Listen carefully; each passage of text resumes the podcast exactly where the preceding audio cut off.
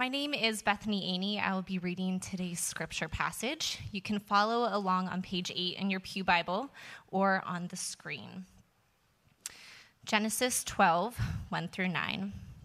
Now the Lord said to Abram, Go from your country and your kindred and your father's house to the land that I will show you. And I will make of you a great nation, and I will bless you and make your name great, so that you will be a blessing. I will bless those who bless you and him who dishonors you I will curse. And in you all the families of the earth shall be blessed. So Abram went as the Lord had told him, and Lot went with him. Abram was 75 years old when he departed from Haran. And Abram took Sarai his wife, and Lot his brother's son, and all their possessions that they had gathered, and the people that they had acquired in Haran, and they set out to go to the land of Canaan. When they came to the land of Canaan, Abram passed through the land to the place at Shechem, to the oak of Moreh.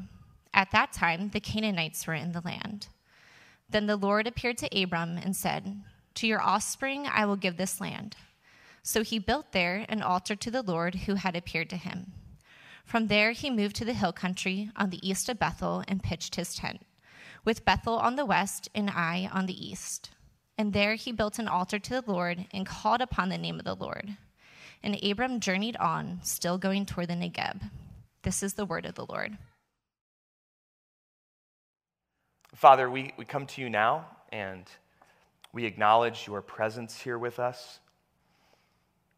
And we pray, Holy Spirit, that you would meet us this morning as we open your word, that you would show us Christ in such a clear way uh, that we can't resist him and that we can't resist but have our lives absolutely upended by his grace and what he calls us to.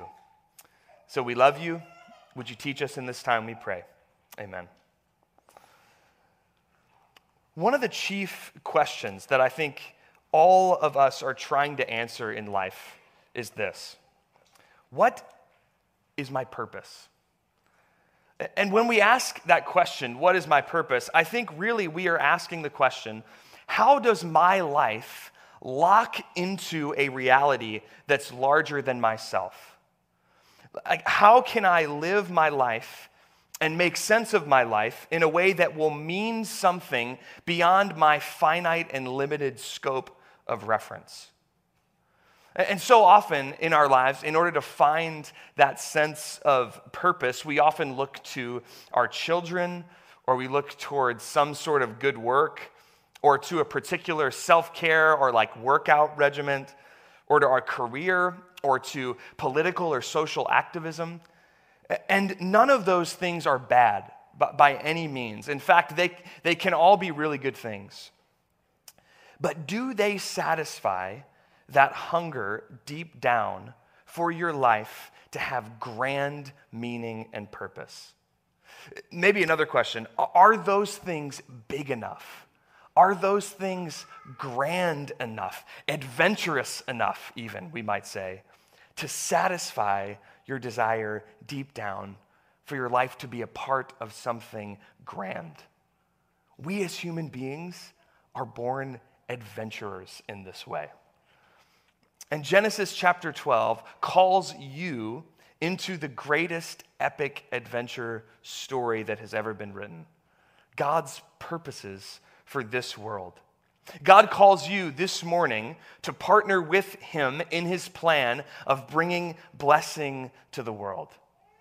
So, how do you fit into that plan? And how does your involvement in God's plan satisfy your deep desire for your life to count? Well, that's what we're going to try to answer this morning.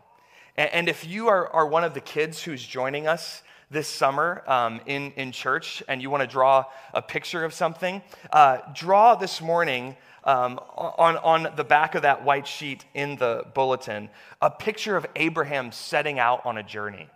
Think of somebody who's about to start an epic journey and draw a picture of that.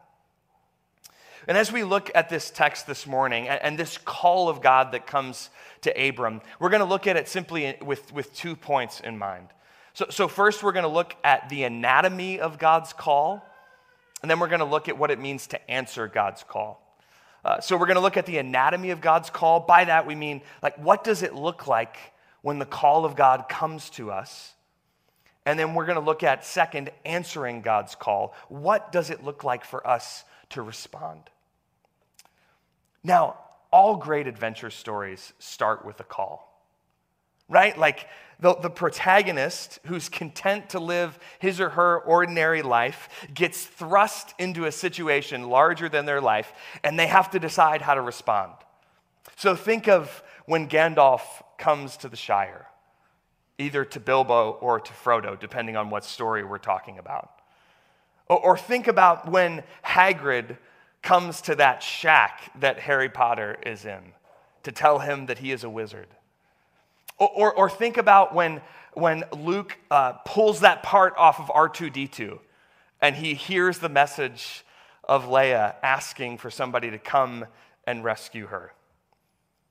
So, too, the biblical story here begins, or might we say, re begins with a call.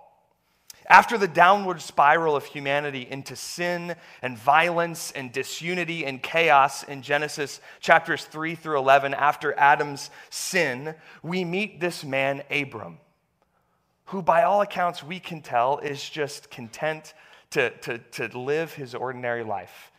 And yet God comes to him and interrupts him. And if you remember from last week, God didn't pick the most impressive guy with the best resume to call into his grand story. He picks the guy whose family worships the moon and who is probably a little bit too old for an adventure. He's 75, we find out in verse 4. And out of the chaos of the Tower of Babel, much like out of the chaos of the unformed world, God speaks to Abram and thrusts him into action. And this is what God says to Abram in chapter 12, verse 1. It says, Now the Lord said to Abram, Go from your country and your kindred and your father's house to the land that I will show you. Now, this verse shows us that there are two components to God's call, uh, two realities that when God gets a hold of your life, he calls you into. And if you have heard the call of God, if you're a Christian, these two realities should be true of your life. And they are sacrifice and risk. That's God's call sacrifice and risk. So, first, sacrifice. And this is what, is what we see here in the first half of this verse. God calls Abram to go from three things from country, kindred, and father's house. Now, I think most of us from Central PA intuitively grasp at least part of the sacrifice of this command. Right? Those of us from Central PA say, surely it can't be God calling if it means you're going to have to move more than 20 minutes away from your family, right? Like, surely that can't be God's voice. Uh, but, but I, I think we really do miss how significant this, this call actually is and the sacrifice that it entails. So, Abram was originally from the land of Ur, we read in chapter 11. But many Bible scholars believe that Abram receives this call from God after he had journeyed a little ways over to another city, excuse me, called Haran. But, but either way, whether he was in Ur or Haran at this point, Ur and Haran were two of the three greatest centers of power in the ancient world. So think about this. It's like Abram's, the two places that Abram has lived in his whole life were New York City and Washington, D.C. Two centers of power, places where people move to find purpose in their life, to be in the center of what's happening in the world, to know the powerful and prestigious. And yet Abraham or God says to Abram, get out. Go from these places. He then tells him to leave his kindred and his father's house. And as much as we might want to joke about how close, close uh, families live here in central Pennsylvania, it was nothing compared to the ancient world. Ancient uh, patriarchal and tribal culture, like Abram lived in, was all centered around the father's house. In Hebrew, it was a term called the bet av, like it literally just means house of your father. Extended families were organized around the patriarch, and they lived in his house, contributed to the family's wealth, and they sought his protection from military, uh, in military situations where they needed protecting. The Bet av in, in the ancient world was like social security, national security, and your mom's home cooking, all like morphed into one thing. That was what the Bet av was. And so when God says to Abram, Leave your country, your kindred, and your father's house, he essentially is saying to Abram, Leave everything comfortable, safe, and secure.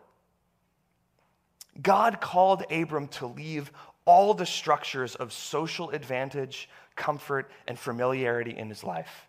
As that famous hymn says, to let goods and kindred go for the sake of God's greater purpose. God's call is always a call to sacrifice familiarity and comfort. The second part of God's call is risk. And we see this in the second half of chapter 12, verse 1. God says, Leave all of that comfort and security and go to a new land. Now, a new land. That sounds kind of nice.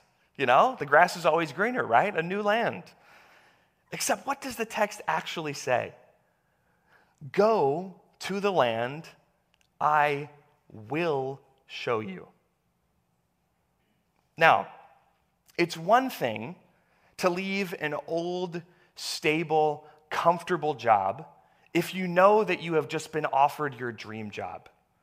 Like, you'll sell your house and move your family across the country if you know that you're gonna have better pay. you have had the chance to ask a ton of questions about the company and the position that you're taking. You've had a chance to look at the housing market, and it's your dream job. You will readily go to a new land for a new job like that if you know that what you're, you're going to is better than what you're leaving behind.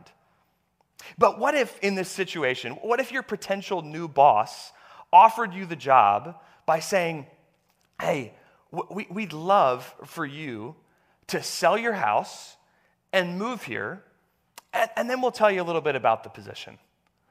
like, then we'll tell you a little bit about what the compensation is and, and what the uh, job responsibilities are and all of that. I think we would all be crazy to, to take that offer. But that's exactly what God is calling Abram to do here. It's that level of risk. God doesn't just call Abram to sacrifice his comfort and security in the present, he calls him to risk his future as well. One Bible commentator says it this way The only thing that's made clear to Abram is that where he is now is not where he is to remain. And man, is that not like a proverb that describes the Christian life, that describes biblical faith? God calls Abram to take him at his word, to trust him even in the midst of what looks insane. You know, one elder meeting, um, probably like six months ago now, or maybe a little bit less than that, uh, we, we, were discussing this was we were discussing plans for Midtown Community Church, our, our church plant, and one godly member of our church asked to have a portion in our elder meeting um, to talk with us at the church plant about the church plant, and he he was he's one of the most humble and godly men that I know, and so he was incredibly generous and gracious. But if I could summarize the question that he asked us, um, in a little bit balder language than he put it. This is how I would say it What the heck is taking you guys so long? Like, just go plant a church already. And in the context, to put it in the context of this passage, like he was saying to us, hey, you, you can't figure out the land that God's calling you to before you trust Him and start going. And while God doesn't look down on our planning and preparation, I agree with my brother's concern. And his voice actually remained in the back of my head as we made the decision to move the launch date up for this church from January to October. Because faith involves trusting God's word enough to walk into the unknown, to the land that he will show us. Faith is always a step into something that we don't really know. And these two elements of God's call, the sacrifice and, and risk, show us what happens when God initially calls any one of us. In fact, th- there are so many parallels between God's call of Abram and Jesus' call of his disciples in the Gospels. So, if you would, I want us to see this together. Would you turn with me to Matthew chapter 4? And we'll start in verse 18 and read to verse 22 there. And as I read this for, for us and as you follow along, look for the similarities between the call of Abram and Jesus' call of his disciples. So, Matthew chapter 4, starting in verse 18. It says, While walking by the Sea of Galilee, he, that's Jesus, saw two brothers, Simon, who is called Peter, and Andrew, his brother, casting a net into the sea, for they were fishermen. And he said to them, Follow me, and I will make you fishers of men. Immediately they left their nets and followed him. And going on from there, he saw two other brothers, James the son of Zebedee, and John his brother, in the boat with Zebedee their father, mending their nets. And he called them. And immediately they left the boat and their father and followed him. Now, do you see the similarities there? In following Jesus, these men were leaving their livelihoods, their families. Note the father is in the boat with them. Like, that's a point to tell us that in this text. They're leaving their, their very own identities and they're risking their future to follow this Jewish rabbi that they don't even know. And this, this shows us that when the call of God comes to us initially, it blows up all of our priorities for our life.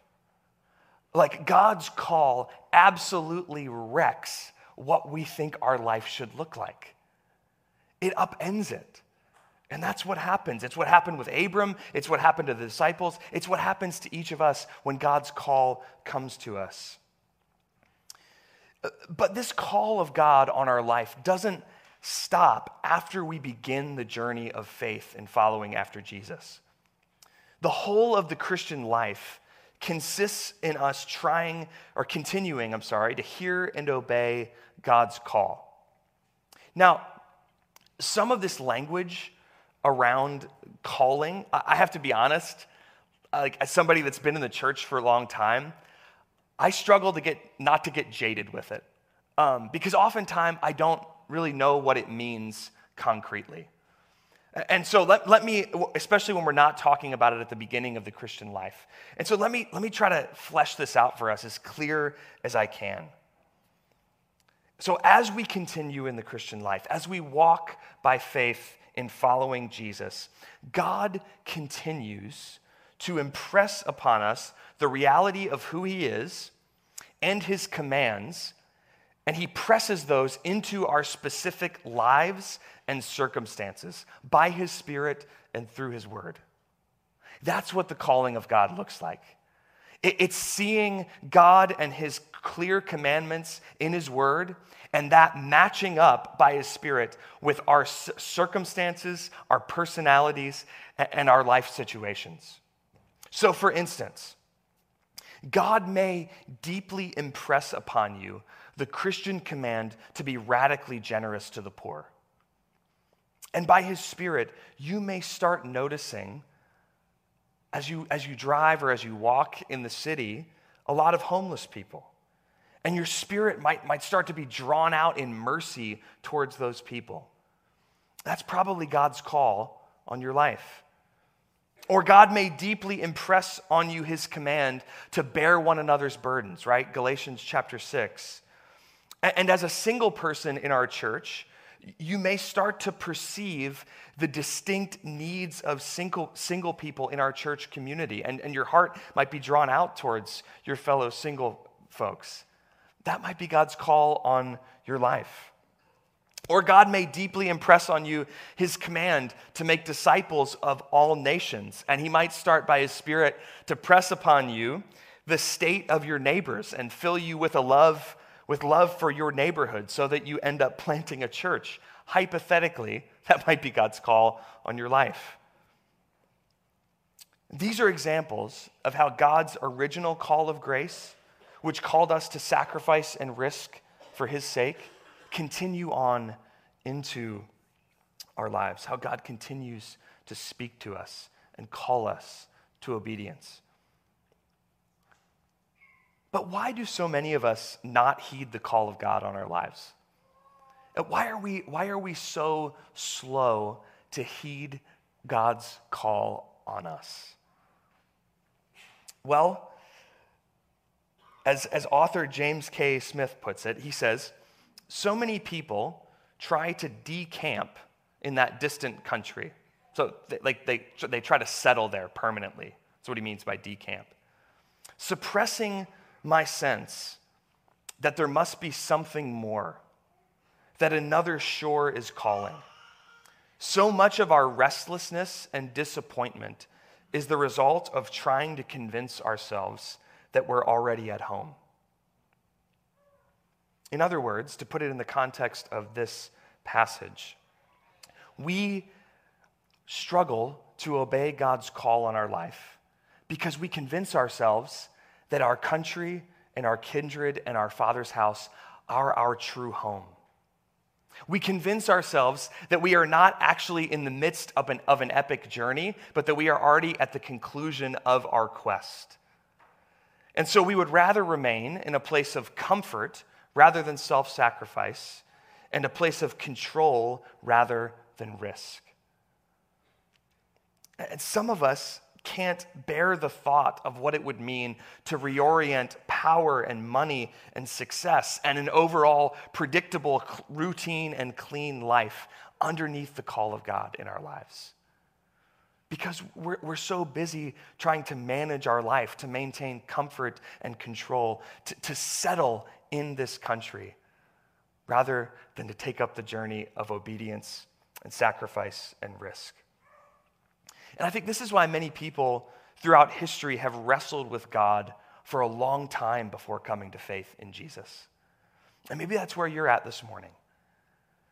Maybe you understand clearly the sacrifice and risk that is involved in following Jesus. I mean, that's what happened with Jonah. That's why Jonah ran away from God.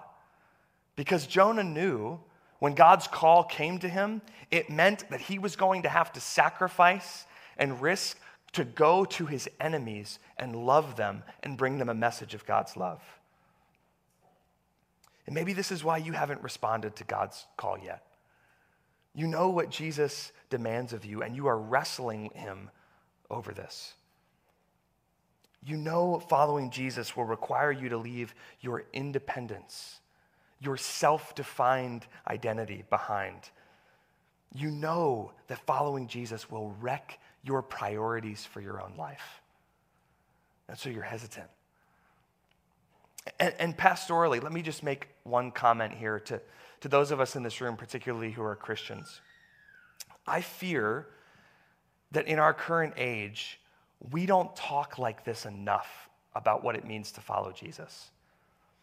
We live in a day dominated by ideas and terminology like self care and margin and boundaries. And those are terms that I use often in my own life, that I found really helpful for me, and that I often use in counseling other people. And we need healthy boundaries and we need self-care so that we can actually like serve Jesus for the long haul and not flame out or fall into sin in 5 years. We need those things. But we have to maintain a category for sacrificial, risk taking, faith filled obedience as a marker of what it means to be a Christian. I think so many of us are so caught up in our own pursuits and careers and families and interests that we have no space to actually think and pray and try to discern where God might be calling us to sacrifice and risk for the sake of His grander purposes. We need risk takers for the kingdom of God. People who count the cost and spend their lives for God's glory. That's not an anomaly. That's what it means to be a Christian. We need people so committed to obeying the commands of God that they're willing to obey even when things are unclear and unsure, maybe even unwise by worldly standards, maybe even a bit reckless. And it comes down to this simple thing like, God doesn't call us to safety, God calls us to purpose and adventure. That's better than safety. Like, I'm only gonna last for so long. Like, I, if I get to 80, I will be pumped. That's not that long. God calls us to something for our lives to matter here and for our lives to matter through sacrifice and risky obedience. But the question we have to ask then is because we know ourselves, right? How can we actually respond to God's, call like this? How can we pursue sacrifice and risk? This, this type of faith filled obedience. How do we actually do that? And I mean, think about this. Like, Abram doesn't even know who God is at this point. I think we forget that in reading the narrative, but this is the first time that Abram meets God. God comes to him out of the blue and says, Hey, go leave your family and your country and come follow me. I mean, like, so Whit and I, my wife and I, were in DC a few weeks ago, and I navigated the whole time we were there. And this is typically a role I take on, on trips because I'm pretty good at navigating, and Whit never knows where she is. And so, um, but while we were there, we got in a few tiffs because she like didn't fully trust me of like that I knew where I was going, sometimes rightly so. Um, Uh, but but like she's somebody that I've shared 10 years of life and vacations with. That, that we've played these roles together time and again. Like she knows how this works and that we usually get where we are supposed to go. And yet she didn't fully trust me. Abram didn't even know God. And God comes to him and gives him a call and a command like this. How is he supposed to trust God enough to step out and obey this call? Where does he get that kind of faith? You know, Pastor Benjamin is going to talk next week more about verses 2 and 3 of chapter 12. But, but we're going to go there for just a second because what Abram needed in order to step out in obedience like this is that he needed to see how his obedience, his sacrifice and risk fit into God's larger plan.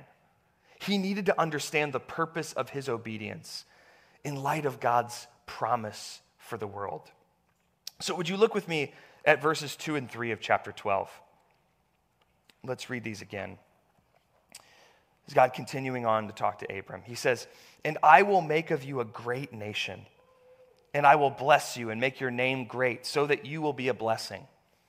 I will bless those who bless you, and him who dishonors you I will curse, and in you all the families of the earth shall be blessed. Now, that is a staggering promise. And that promise forms the backbone for God's salvation plan throughout the rest of the Bible. But, but for this morning, I just want us to notice one thing about those, those verses. God gives Abram a larger purpose for his obedience. God says to Abram, I know this looks crazy. I know what I'm calling you to looks insane but your obedience will be the vehicle through which I will bless all the nations. And, church, as the people of Jesus, the same is true of you and I. God uses the sacrificial, risky obedience of his church to bless the world. God uses, or God calls us his people to be the means of his blessing spreading out into every nook and cranny of this globe. That is our calling and task as a church.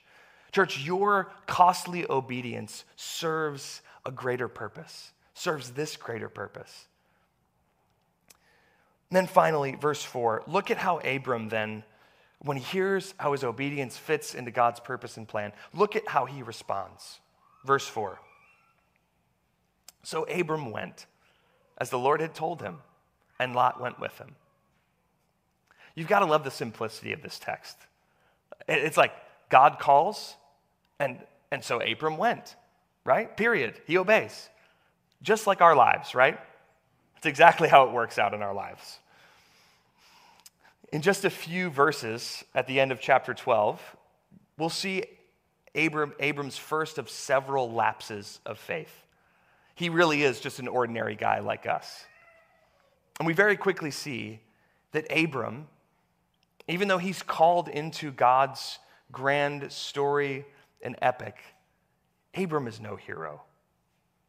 It doesn't remain this simple in his life for that long.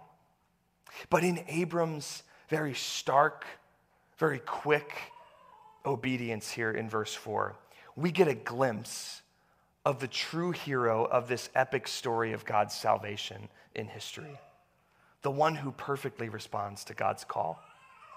You see, church, Jesus heard the call of God.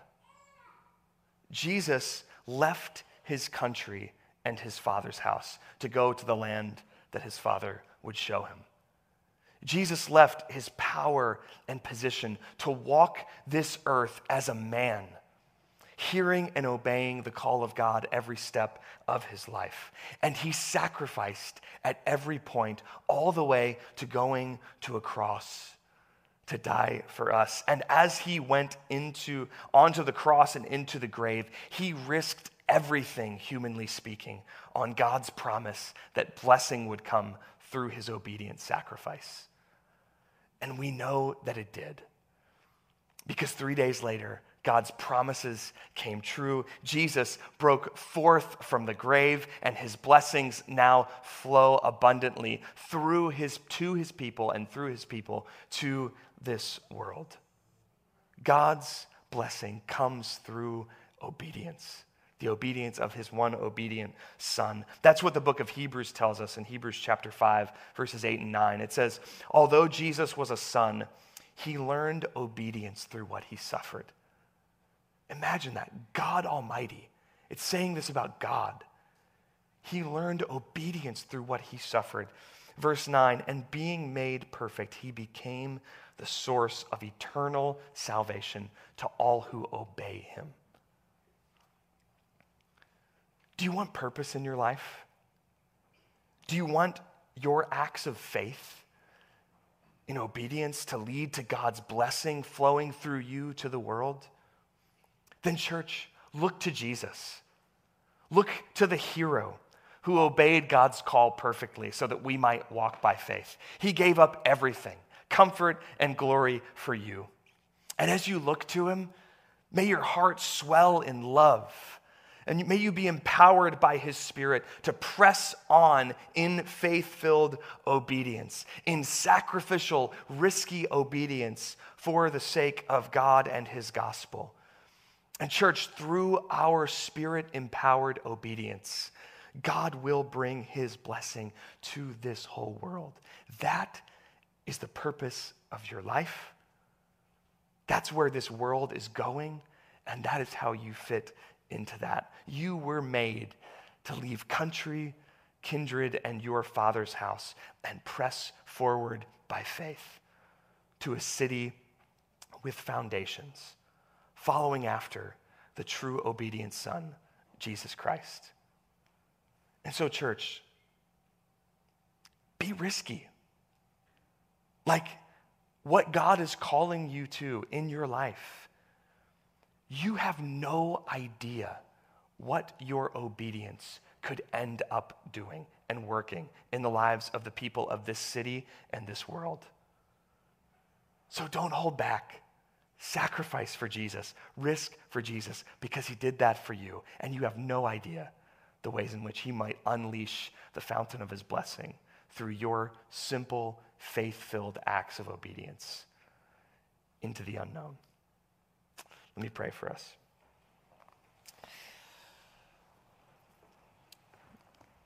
And so, Father, we pray that you would use your word to call each of us in our own lives and situations and circumstances to do your purposes, to obey you in our own lives. Father, I pray that through this church, you would motivate us by your sacrifice for us that we would see your love for us and that we would be motivated to sacrifice and risk big things, to obey your call so that people might come to know the name of Jesus and so that the nations would be blessed. Lord, use this church to bless the people of Harrisburg through our obedience. Press that reality upon us, Holy Spirit, so that we can't avoid it. And we pray, Lord Jesus, that in all of this you would receive glory as the perfect Son, the one who obeyed on our behalf, who left everything for our sake. Help us to look to you as the hero of our life story in this world. We love you, and it's in Jesus' name we pray these things. Amen.